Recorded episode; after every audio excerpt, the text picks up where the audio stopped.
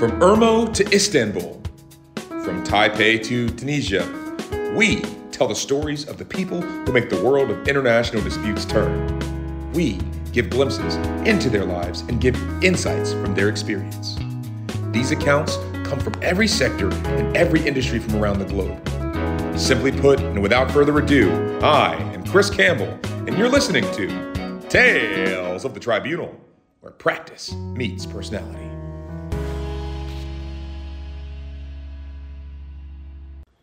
Hello and welcome back to Tales of the Tribunal. I'm your host, Chris Campbell, here to tell you another tale, another story from around the wide, wide world of international law, business, and dispute resolution.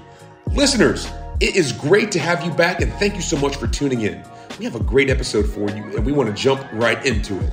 But before we do that, do take a second to leave a 5-star review and any comments that you may have on your podcasting platform of choice. Alternatively, feel free to share the show with a friend or colleague. We are trying to pass 30,000 downloads on our primary podcasting platform by the end of the summer, so we would appreciate it, you helping us get the word out about the show. All right, let's set up this week's episode. Many of you may know that TOT was inspired by the tons of podcasts that I love to listen to and follow. Two of my favorites, and who I secretly try and channel every episode, are the China Africa podcast with Cobus van Staden and Eric Olander, and Masters in Business with Barry Ritholtz, which, as a side note, are both great podcasts that you should absolutely check out when you have the time. On the latter show, Masters in Business, there is this ad that used to run for the American Arbitration Association, or AAA, and it always got me curious, one, about how an arbitral institution produced such an epic-sounding commercial, but also to get to know some of the folks behind the scenes there.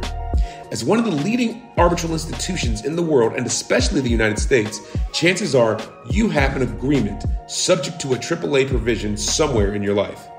The AAA's international arm is called the ICDR, or the International Center for Dispute Resolution, and it's headquartered in New York City. Luis Martinez has been there, that is the ICDR, since the very beginning, going all the way back to 1996. And he was the first attorney hired by the ICDR and currently serves as the organization's vice president. He also oversees the business development in the United States from Maine to Florida, Central and South America, the Caribbean, European Union, and the United Kingdom. Luis and I also had a chance to catch up while the ICDR and the Vienna International Arbitration Center, or VIAC, were renewing their cooperation agreement back during the VIS Moot. Luis is a fascinating individual who has an equally fascinating career. So, you're really going to enjoy this episode. So I would encourage you to sit back, grab a notepad, relax, and enjoy my conversation with Luis Martinez. And we'll see you on the other side of the show.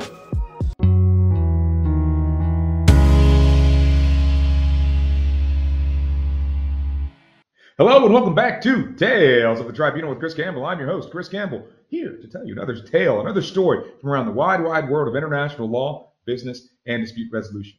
Listeners, we are stepping and zooming right along through Season 5 of the show. Thank you for being with us so far, and we're keeping that train rolling right along. We've got a very special guest with us today who you've heard me just describe in the opening show notes a few moments ago, and I'm speaking of someone that is actually also going to be taking my mantle when I leave the ABA in just a few short months. I'm speaking, of course, of Mr. Luis Martinez. Luis, welcome to the show.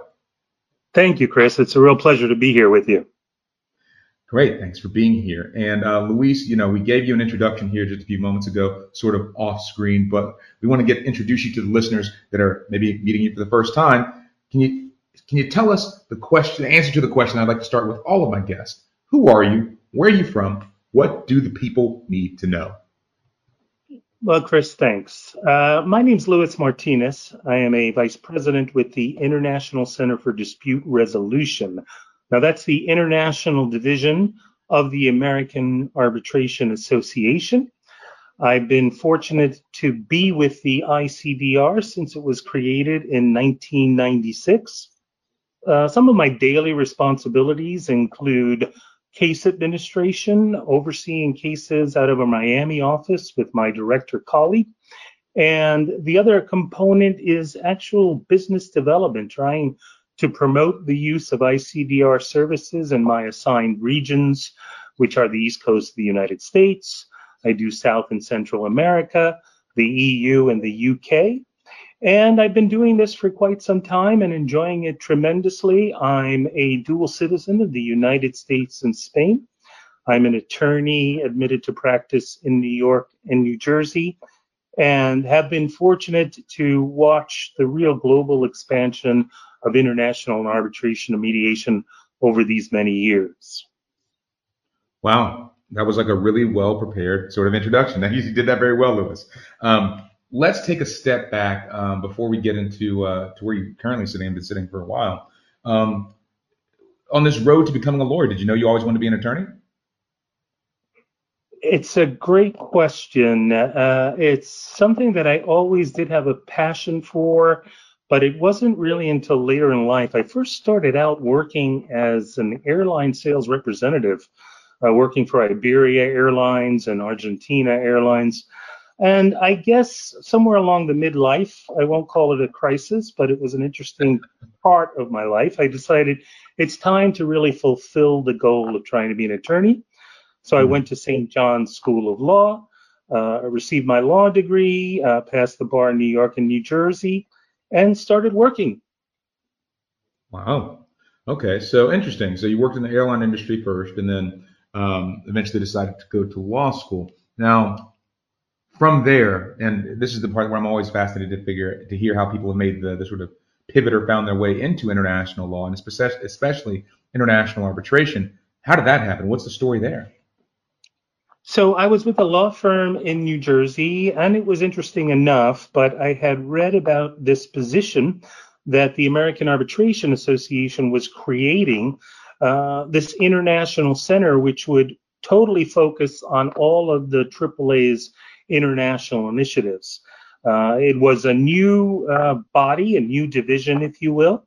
You know, prior to that, and the AAA established in 1926, as early as 1927, it did have a foreign division, but all its international work was done throughout its 36 offices. Well, in 1996, they said, you know what? It's time to focus, create a specialized division, specialized rule, specialized administrators. And I applied and was fortunate to be hired and haven't looked back since.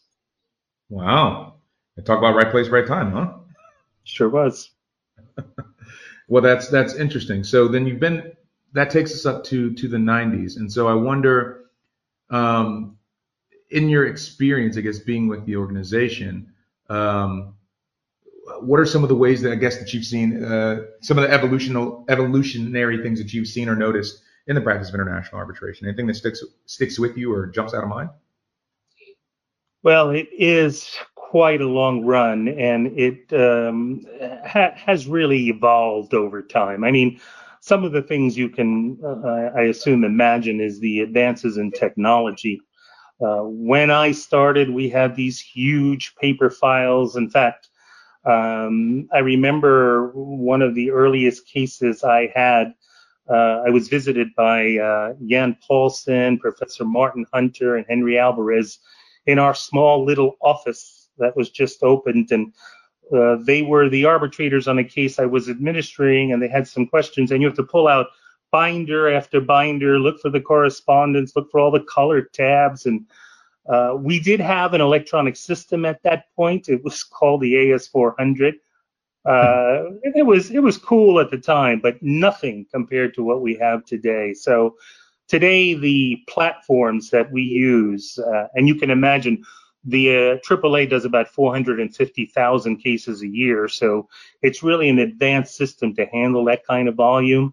We have a platform for us, the administrators, a platform for the parties to access the case, and that links to the platform for the arbitrators. So that really is a game changer. But some of the other major changes over the years, I mean, the impact of soft law, I remember, for example, when the IBA first introduced its guidelines for conflict of interest, I was working with our general counsel at the time, Mr. Hellering, who has since passed. And I said to him, I'm doing a conference, Mr. Hellering, shall I include these new guidelines? And he actually said, you know, I'd rather you don't, because what's happening here is that these guidelines are going to be more and more frequently used. They're going to create more problems with disclosures and issues that I think in the long run will impact international arbitration in a negative way. And he may have been right in that the way soft law has been impacting international arbitration, not always in a positive way, but you know, I have seen the harmonization of the civil law and common law. I've seen modern sets of rules today. For example, we revised our rules. We were the first ones to introduce emergency arbitrators. We have expedited rules, the transparency in the process. And lastly, I think one of the things that I've really been impressed with over time, and again, I don't know if it's a positive or a negative, but it's the competition we're seeing, the competition among seats to try to attract international arbitration business, regional centers, cities being promoted to the exclusion of others. While those that are busy promoting their services, you could argue, have made those cities better venues for international arbitration, I don't know if the competition in the long run is a positive. We'll have to see.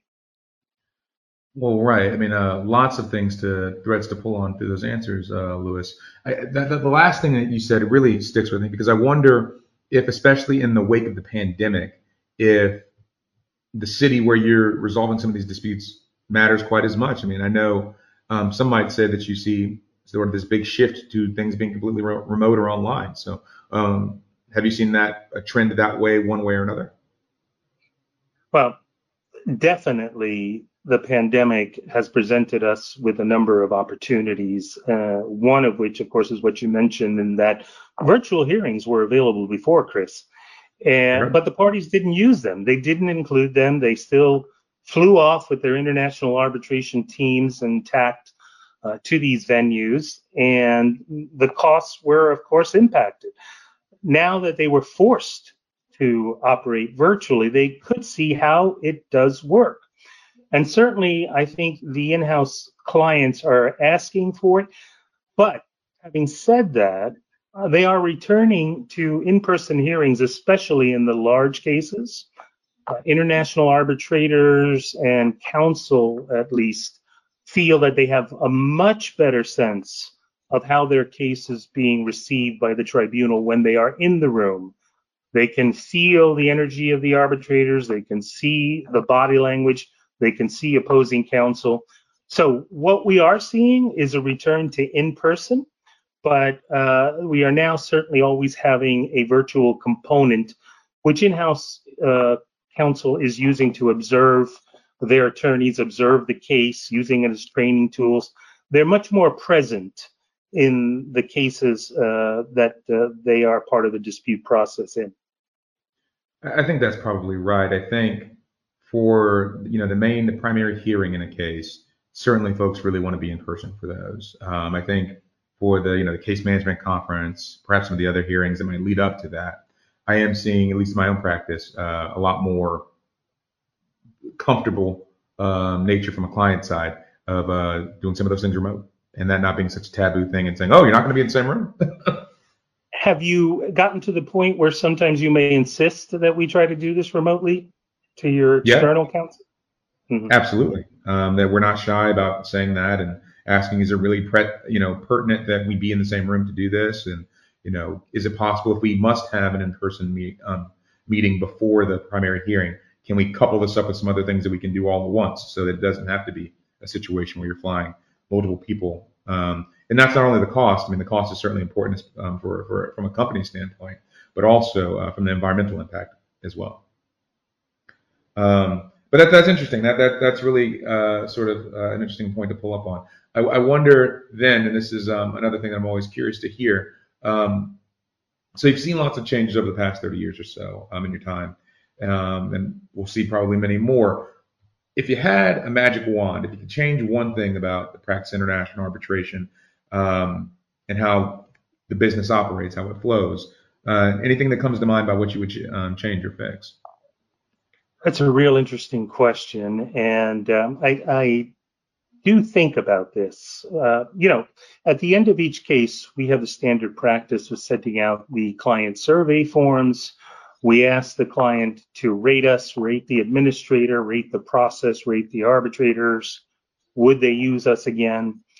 And it's great feedback, even for those parties that were not successful.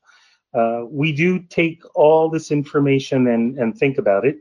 The theme continues to be the greatest pain point, if you will, is the time and costs.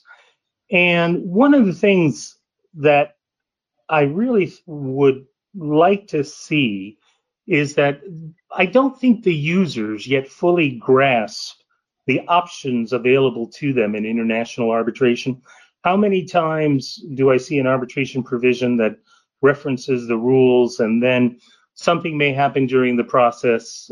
For example, one side doesn't pay, the paying party then has to advance the cost for the non-paying party. But they didn't read the rules. They're surprised by this. And of course, since their expectations were not the proper ones to begin with, you really can't meet them. You go along the process and explain to them as it takes place. And if you talk about a magic wand, I guess I would pick one thing. We haven't seen like a major movie, if you will, or a TV show that really focuses on an international arbitration, at least to my knowledge. Something like Law and Order, or I don't know, A Few Good Men, or one of those, where people get to see how international arbitration plays out, and that would increase their knowledge of the tools, of the process, people would gain interest in it. So I guess that would be it. So much of what we do, because of confidentiality, because it's not really known, people out there just don't eat and breathe this stuff as you and I do, and they just don't know what's going on behind the curtains. And that, to me, is something that I strive to try to change and get more information, more light on the process. I think that's really interesting, and it's a novel point. I think a lot of people, when they hear the word arbitration, they might think it's mediation. I think there's not really a good idea of what's invoked in people's mind when they hear the term arbitration, let alone international arbitration. So I think that's really interesting. I'd be in for a Netflix series, or a Hulu special on international arbitration. Question though, Luis, who's gonna play you in the movie? Well, I don't know. Lorenzo Lamas, maybe. I thought he was always a good actor, but I'm dating myself. But, I'm happy that at least by now my children know what I do for a living. So that was the first test I had to try to explain to them how this is different. Yeah. No, and I think that's a great point. And it's really, I like that answer a lot, because it's not just, they're not necessarily dealing with the direct functionality of the system, but it deals with how it's perceived and how it's, sort of understood in the greater population. And the last thing that I'd say about it is that I really like that idea too, because I remember there was a few years ago, this really, I won't say the publication that I believe that it was, but a national US publication that sort of endeavored to describe investor-state arbitration, international arbitration more broadly, and talked about smoky backfilled rooms and sort of shady dealings, and really made it seem a lot more, well, perhaps not dramatic, but a lot more clandestine than I think it really is, and I think it was and with a negative connotation. I think that was really unfair, that's never really been clarified, and like you said, illustrated for the popular lexicon.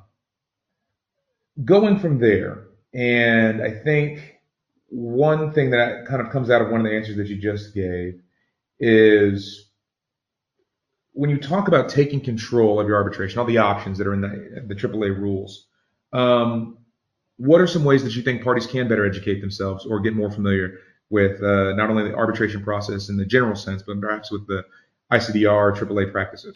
There are a number of things parties can do. And then it gets back to the fact that I had just mentioned, the lack of familiarity with the rules and the options, and perhaps not fully gauging that when you have arbitration that's administered by an institution, that institution is a resource for both parties.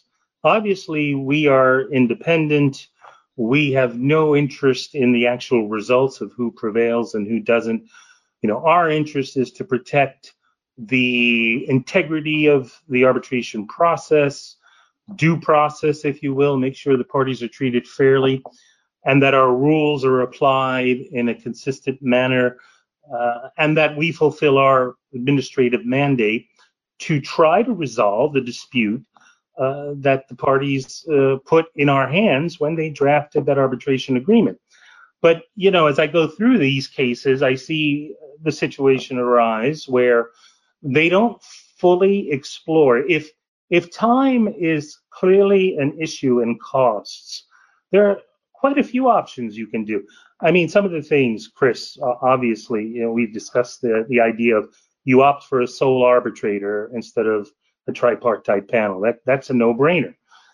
Yes, there is the debate whether you have a better decision-making process when you have three arbitrators over a sole, but you can't argue that it's not more economical to proceed before a sole arbitrator.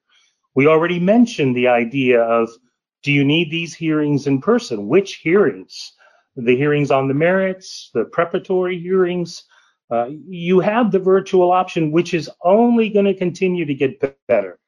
So factor that in. You know, we have cases that are done on documents only. Really, time and costs are an issue. No greater way to save money than to waive and forego hearings at all and do it all on the documents. Information exchange, or the discovery issue, that in international arbitration, we don't really use the word discovery, we use exchange of information. But we have done our darndest to make sure that our rules reflect international practice. None of these fishing expeditions. You request documents that are narrowly tailored requests for documents you believe to exist, and you consider economy when you're exchanging these documents. And we ask our arbitrators to try to make sure that these goals are achieved, because that's part of the ICDR system. You can really, the process is so flexible. You can decide, for example, options that I've seen. For example, we have these cases, we administer tax treaty arbitrations, where there are disputes between countries regarding what taxes the taxpayer owes to which country and what amount. These are done based on the baseball arbitration format, where each country submits a draft of the award with the facts and the conclusions of law, and the arbitrators can either pick one or the other country's submission. They're not allowed to make any changes. I submit to you that's a cost-saving way to approach it. You don't have the time for the deliberations and the drafting of the award, and those fees are not incurred by those arbitrators. We have cases where the users decide to cap the compensation rates for the arbitrators. We have cases that we do for sovereigns and infrastructures in certain countries, where they have said this is the ceiling for compensation for any arbitrators that are appointed to that case. So, of course, we have to tell the arbitrators, if you wish to be appointed, you have to agree that this is as far as the compensation goes. And lastly, and I mean, the list is not exclusive or exhaustive. We have the streamlined panel option, where you have a tripartite panel. We get them all duly appointed. They clear conflicts. And then for the first procedural part of the case, we only work with the presiding arbitrators. The two wing arbitrators are not actively participating at these preparatory stages. They come back on board as we get close to the hearings.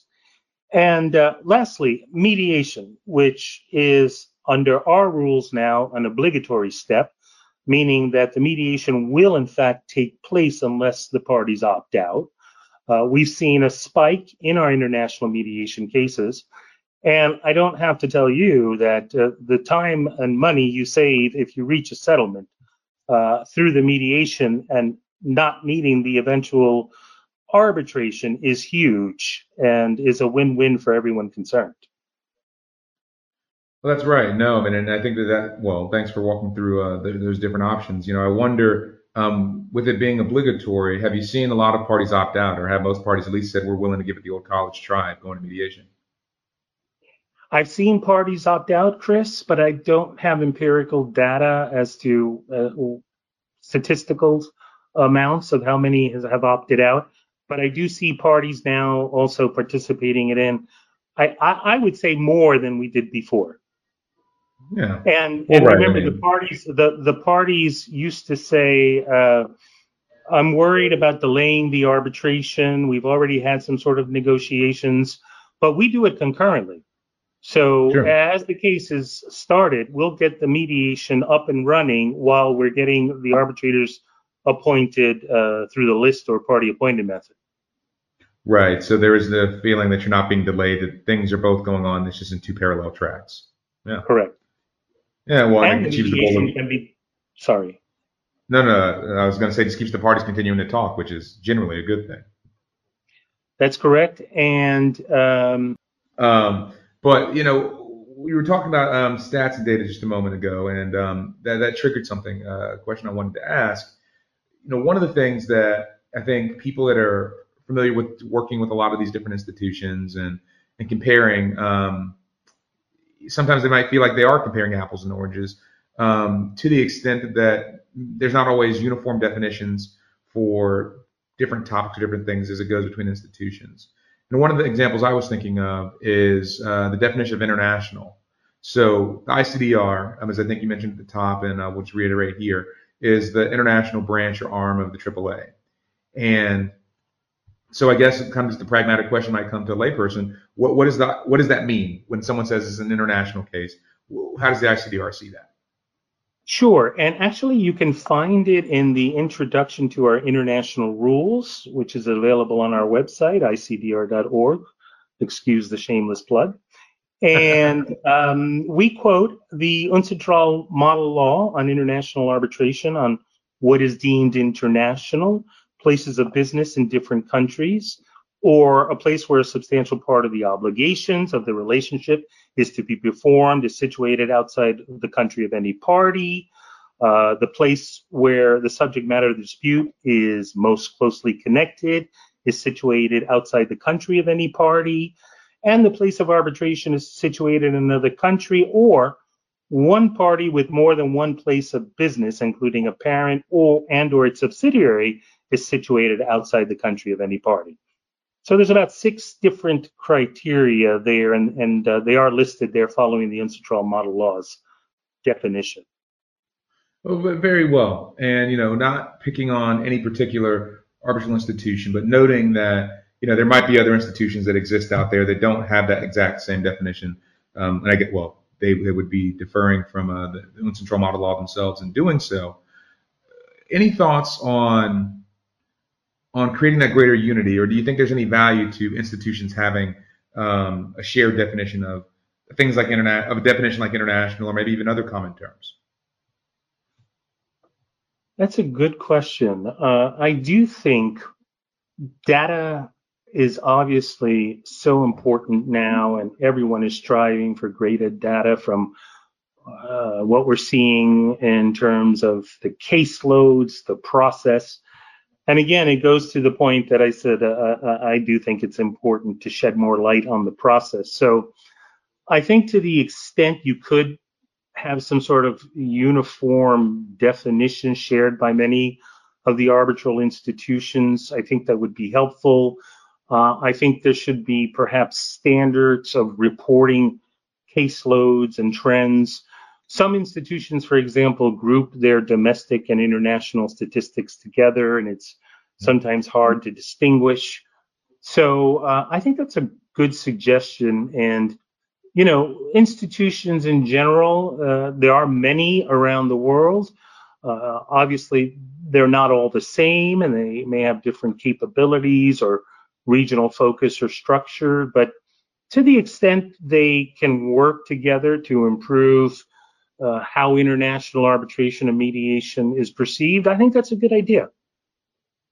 Yeah. I mean, I think from a user's perspective, client's perspective, it helps you, like, you know, you can imagine you're standing in the proverbial market and you're looking at two things in your hand and say, well, is this an apple? Well, it's kind of an apple. You know, right. You want to be able to try and make those things as like as you can.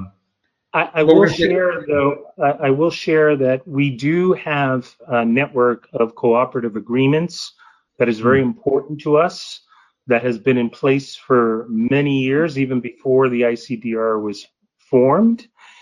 We have 87 cooperative agreements in 54 different countries, and I do use them on a regular basis on programming, on educational initiatives.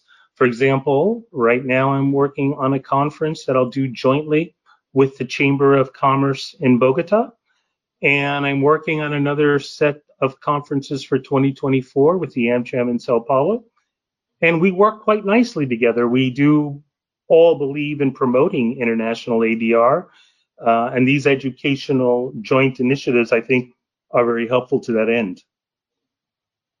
No, I think that's absolutely right. And for those that are faithful listeners to the show, you'll recognize one of our sound bites from the re-signing of one of those, I think, mutual understanding agreements with the VIAC back in April during the VIS Moot, which is the Vienna institution.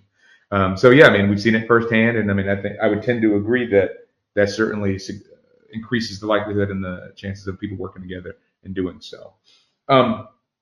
Before we leave the ICDR and its sort of reputation and how it likes to work, let's stay with one final question I have for you on this point, Luis, and it is, when you think about the ICDR, and again, we won't name any other institutions, we'll just say in the general, how does the ICDR, what is the ICDR's competitive advantage in your mind when you think about it? Thanks, Chris. That is a very good question, and it's important to us to be clear on at least how we view ourselves, and hopefully from the feedback we receive from our users, what we hear from them.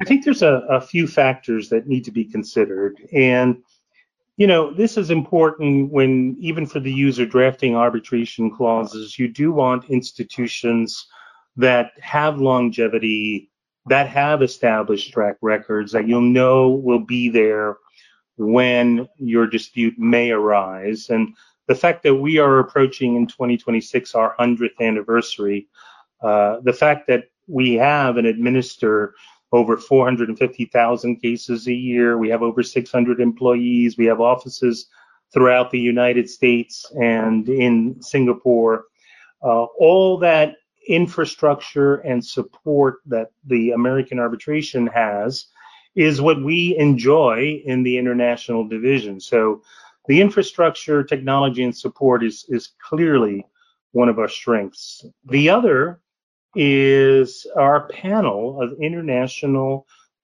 diverse arbitrators and mediators.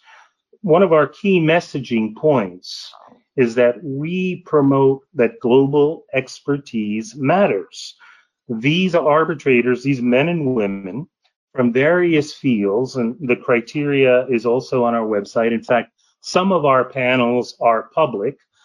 We have an energy arbitration panel, an aerospace panel. You can view some of the panels. And they have the subject matter expertise when they apply. We look for a minimum of 15 years of experience in that particular sector. They are vetted. We have an external advisors each year who we ask them to give us their opinion on whether this is the type of person they would like to see in a particular list for that sector. Do you know this person? What do you think about their qualifications, education, work experience? And then we take that feedback and we look at our caseload needs. And that's how we make decisions as to who is going to be added to the international panel. And once added, we have a mandatory full-day training requirement that everyone has to go through. It's a mock licensing dispute. We have two of our more experienced facilitators lead the course with an institutional representative.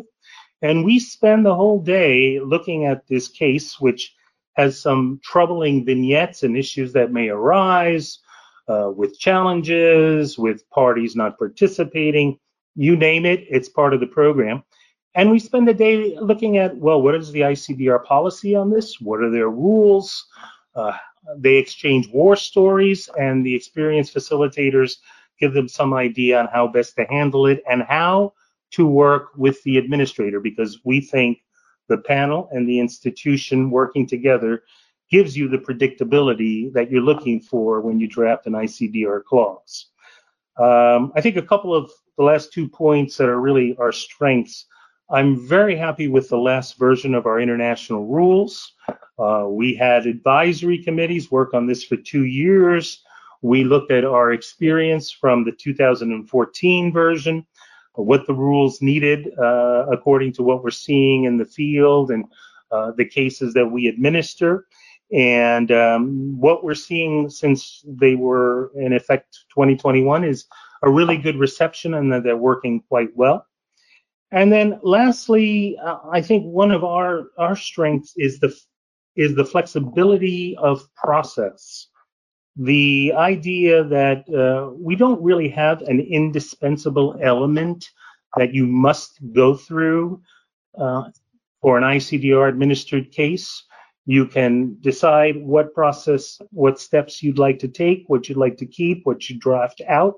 Really, the only thing we require is that any process, any clause comes to us doesn't provide for one party having a clear advantage over the other, or that due process is not protected. Those we would not administer. But aside from that, you as the user, knowing the types of disputes that you may be facing, you can work your ICDR and clause to what makes the most sense for you. And we, of course, will administer that clause to the letter. Well, yeah, I mean, I think that, again, another complete answer. And I think you've given some good resources for folks to look up if they're interested, either on the website and in the rules themselves. One of the things that you talked about as part of that answer was the strength by way of diversity that the ICDR tries to reflect through its various initiatives. One of the initiatives that I've been aware of for a number of years, and I know that a new cohort was just sort of inaugurated, I guess, a few weeks back now, is the Higginbotham Fellowship. Can you introduce the fellowship a little bit for listeners at home and talk about where it's come from and how it tries to impact diversity in the field? Absolutely. One of the things over the years, and diversity is very important to the AAA ICDR, and we've looked at the concept that not only do we have to live and speak diversity, but what are some of the positive steps we can do to bring in the underrepresented people to understand arbitration, act as arbitrators and mediators, essentially develop more of a pipeline? And that was really the idea between putting together Judge Leon Higginbotham's fellowship program done in 2009. And the idea really was to provide training, networking, mentorship for up-and-coming diverse ADR practitioners. These program participants are actually required, they go through a self-study component, but they also have an intensive interactive training with us here at our headquarters in New York. As you mentioned, our program was, I believe, last month. And we really go from soup to nuts, seminars on dispute resolution. We do mock arbitrations, mock mediations. Our recent class, I believe, had 20 professionals from across the country. And since the program was actually commenced, we've had 149 Higginbotham Fellows that have actually completed the program, with many of them that are on our roster. They serve on cases. And a number of them have also been selected to our council at our board level. So it's an excellent program. And we also complement this program. We have another one at the end of the year because the ADR Student Diverse Summit, which is another 3-day intense program that we'll be doing in New York in the fall. So it's really an idea of trying to get the training and exposure for these people who just haven't had the experience but are otherwise qualified. And I think it really does a good job. I've only heard good things about it, so it was definitely something. It was great when we heard you're going to have you on the show. It was definitely something we wanted to talk about. And for those that are out there, I think you might qualify. Look it up on the website, and you can apply for the next cohort. It's a great organization, great initiative. One more initiative that I'd like to talk about before we kind of shift even away a little further is something I mentioned at the top of the conversation. You and I now share the same role or same office. I'm the outgoing, I'm keeping the seat warm for you until you get here in the fall. And that's at the ABA International, let me see if I get the entire name, the American Bar Association's International Law Section, International Arbitration Committee. Don't say that's 3 times fast. You're taking that role here in the fall as one of the co-chairs of the committee. What got you involved in them, and what are you hoping to achieve during your tenure? Well, first of all, it's going to be quite difficult to replace follow in your footsteps. You and Barry Appleton and Sujay Herrera did a fantastic job, and I was always found the meetings very interested, how you try to bring as many people in and try to pick themes that I think are very important for international arbitration.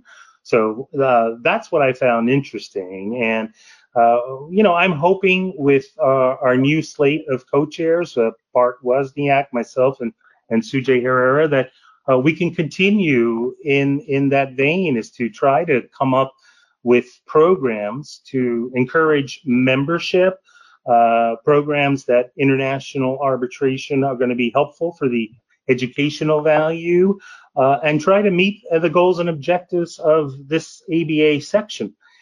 I also would like to really try to encourage the next generation of international arbitration practitioners to join, so they can join us. I'd like to get their perspectives from people that are entering the field, how they view it.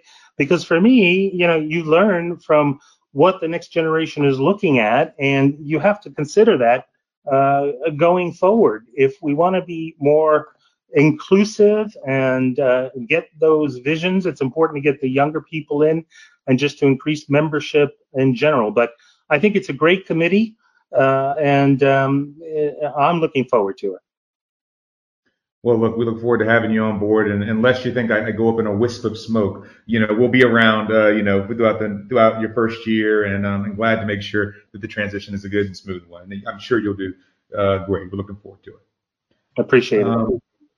One last question before we jump into our conclusory remarks, and that is something I've been asking literally every guest of the show this season, and that is, the year 2022 ended and 2023 has begun with the rise of the machines. AI is coming to replace lawyers, and we all might as well go hang out, go to the unemployment line, because robots are coming for our jobs. I'm curious, from your perspective, Luis, what do you think the impact of AI and technology is going to be, I guess, here in the near term? Do you think that it's quite that dire, or do you think maybe that's a little bit far out? Well, in the near term, I think we're okay. Long term, boy, all bets are off. I have had my share of experimenting with several of the AI platforms, and it is very impressive. The way you can ask it, for example, the other day I wanted to ask AI, what are the issues you see in life sciences international arbitration?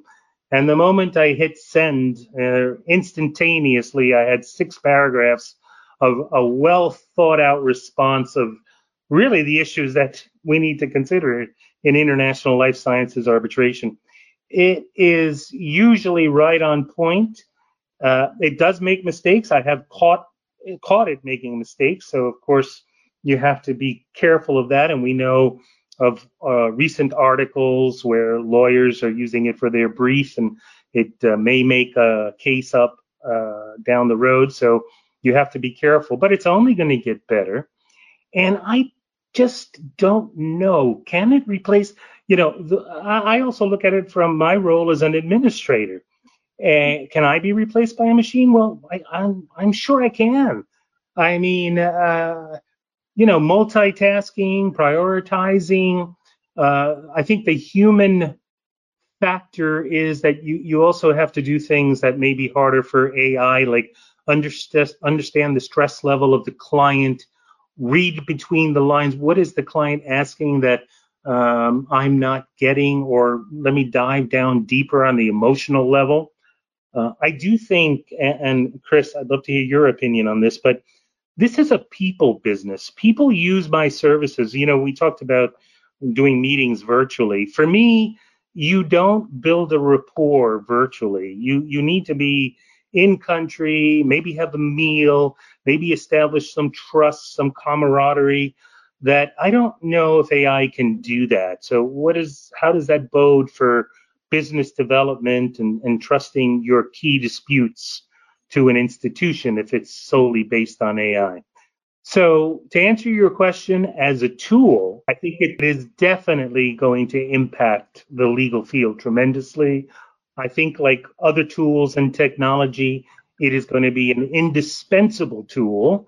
And I think we're going to, as for an institutional perspective, start now and start considering how we can use it to address the time and cost issue. But I think that at least for the foreseeable future, the human other intangibles cannot be easily replaced. This is a people business. I think that's right. I think that last statement is true, and that is why I don't think lawyers or any sorts of services business can be completely automated or replaced. But I think that the really good and successful practitioners will learn how to use AI to sort of enhance what they already do.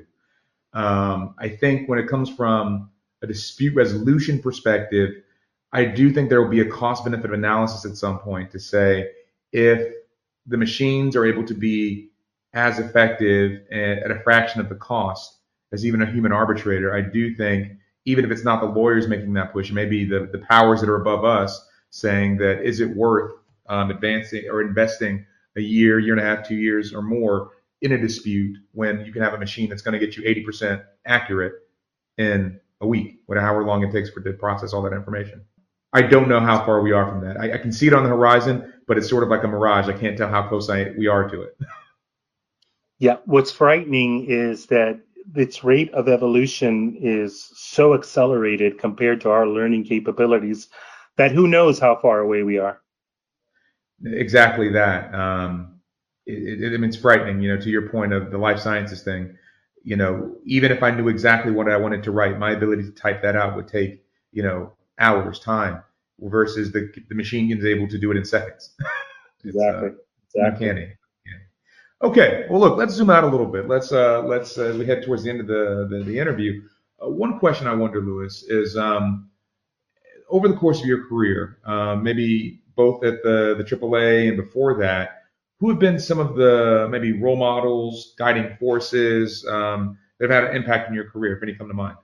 Well, I've learned a lot from many of the arbitrators that we've had on our cases and some of the practitioners from the large law firms.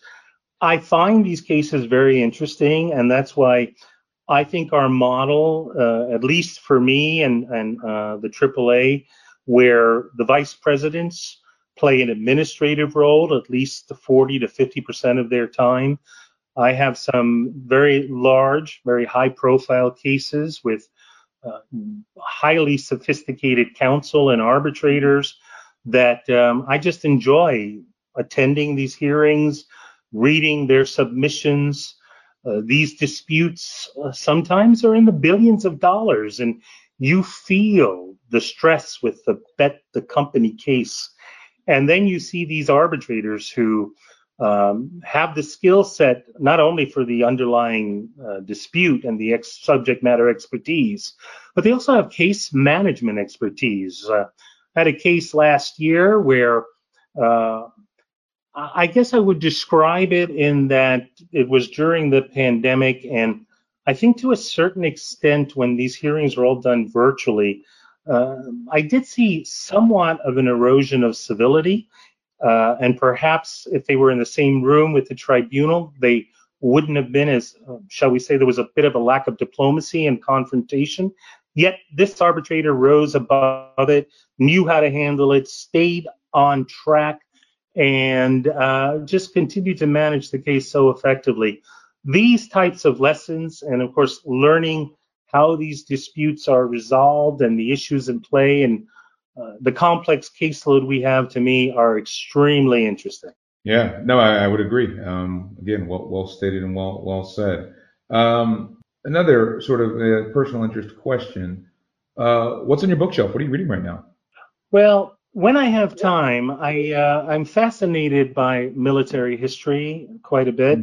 And I had read it before, but the Patton Papers, looking at General George Patton and wondering how these military leaders, given the responsibility and life and death decision, approach decision making, and some of their, of course, character failures as well as human beings, but the ability to lead people like that into such stressful and intense life or death situations, to me is amazing. But history was my undergraduate degree, so I always have been fascinated by history, specifically military history. Okay, so you mentioned the Patton Papers. Any other favorites, any others that come to mind? I have, and haven't finished it yet, but someone as a gift just gave me Grant's memoirs, and it's actually a first edition. And he is another general that I've been very curious about, and I'm going through that. Quite unbelievable person under tremendous strain and pressure that is so, shall we say, cool under battle. Yeah, and that's General Ulysses Simpson Grant, right? That's correct. Okay, yeah, okay, great. Well, look, I know we have international listeners out there too, so to get the reference to. Thank you. You're right. Okay, very cool. And let's stay in that similar vein. Music. What kind of music are you into? Do you have any favorite artists? You know, that's a funny question because my kids say I stopped listening to music in the 80s. So, yeah, I'm an 80s fan. I like the Eagles, and they're even the 70s, and Fleetwood Mac and Journey and things like that. I've heard they've made music since then, but I've got to update what I'm listening to.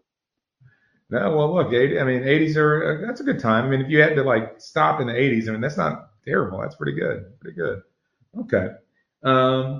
And look, hey, well, since we're talking about the auditory sphere, maybe you know about this. There, I used to listen to, or I still listen to, a few podcasts on business, legal podcast as well. And I remember that there was this, I think it was a AAA commercial that used to come on some of the podcasts that talks about, for over 100 years. AAA has, does that ring a bell? Are you the one that makes those commercials happen, or how does that work? I don't recall. We have a series of continuing ads on Bloomberg. I don't know if it's okay to say Bloomberg, but yeah, we have this continuing series that talks about the AAA and the ICDR, and I think these ads are quite well done. I don't know about the one that speaks about 100-year history, but I wouldn't be surprised. I said 100 years. I mean, it says something about the measure of time, but it's like a right. It's right. Very distinctive. Very cool. Yeah, I think those are ads really serve us well. Let me ask you this question. This is another one of my favorite ones to ask as we sort of get ready to wrap up here. If you were approached by a current student, a recent grad, or someone looking to break into the field, what advice would you give them to help them prepare to make that move?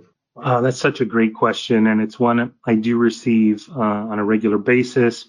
I'm fortunate to head up our Young and International group with my colleague, Rafael Carmona, and we're very proud in that we have 5,000 members in over 90 countries. We have over 52 recorded programs that, by the way, are free. You can just join. There's no cost to join yni.org, but you access it from our education and resources page. And I tell them, there's a number of things they can do. Certainly joining, and we're not the only institution that has a Young and International group. I think their learning programs are fantastic, but we also do a lot of programs that try to analyze the different career paths. And there are many different careers that you can do in international arbitration. It's not just being a lead counsel, or you have in-house counsel, you have tribunal secretaries, you have administrators, you have academic. There's quite a bit you can do. And I think you have to find your niche and consider all the possibilities. Now, having said that, I do have some concern that there's many LLM programs, and I think there's many good ones. And I do think that degree, having an LLM in international arbitration, is helpful if you're going to go into this field, and provides you really a solid foundation.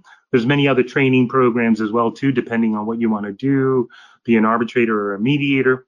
I think expectations have to be clear as well, because there are many more students vying for these positions. So I guess if I was giving out the advice, networking is important, who you know, developing a good mentorship, specializing, writing, I think is important.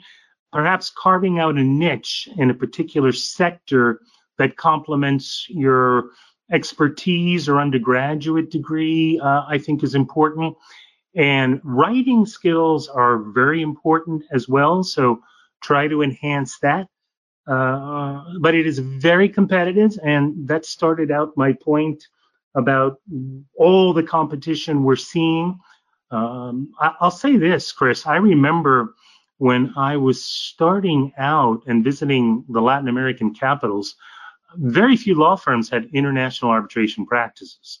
And yes, there are many more today, and there are many more visits that I do, but there are literally, as you know from the VIS Moot, thousands of students, and we have to be careful that they may not have the opportunities and jobs for all of them.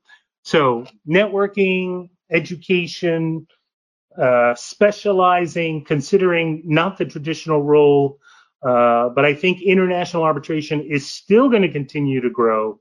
So it is certainly a career path I would recommend. I would agree. And listeners of the show will have heard me say it before, but I think it's important enough that I'll continue to say it and say it again, is, by the way, just because your first job isn't in international arbitration doesn't mean that it won't be in 5 years, 7 years, 10 years. I mean, it's not something that you need to do right out of law school. In fact, it rarely happens that way. Last two questions that I have for you here, Luis. Let's say that it's 5 p.m. on a Friday, and you are somehow completely free for the weekend. You can do whatever you'd like.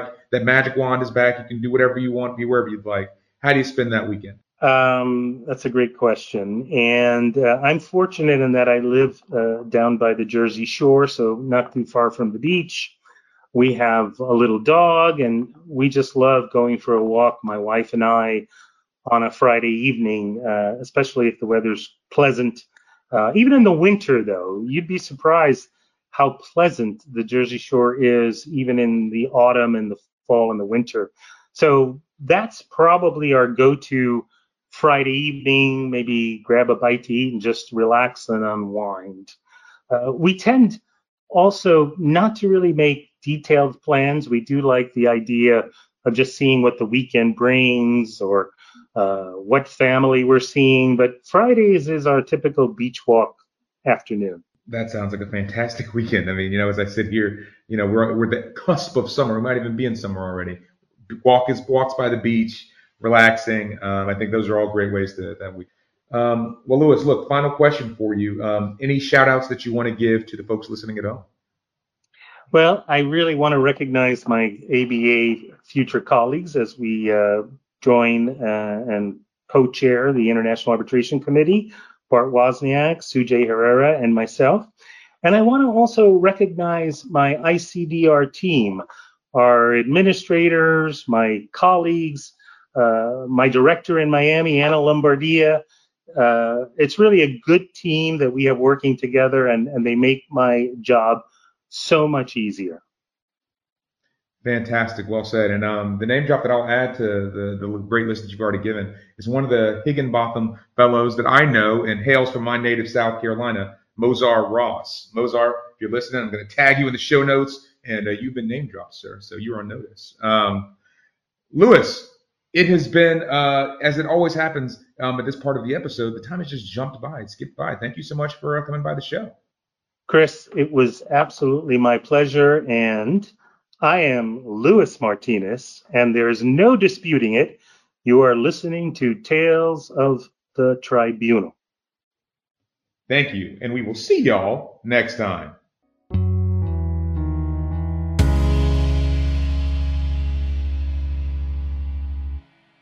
So folks, there you have it. As I said from the outset, Luis is just one of those interesting individuals that has a wealth of knowledge of information both on international arbitration, but especially because of his perspective working with the ICDR.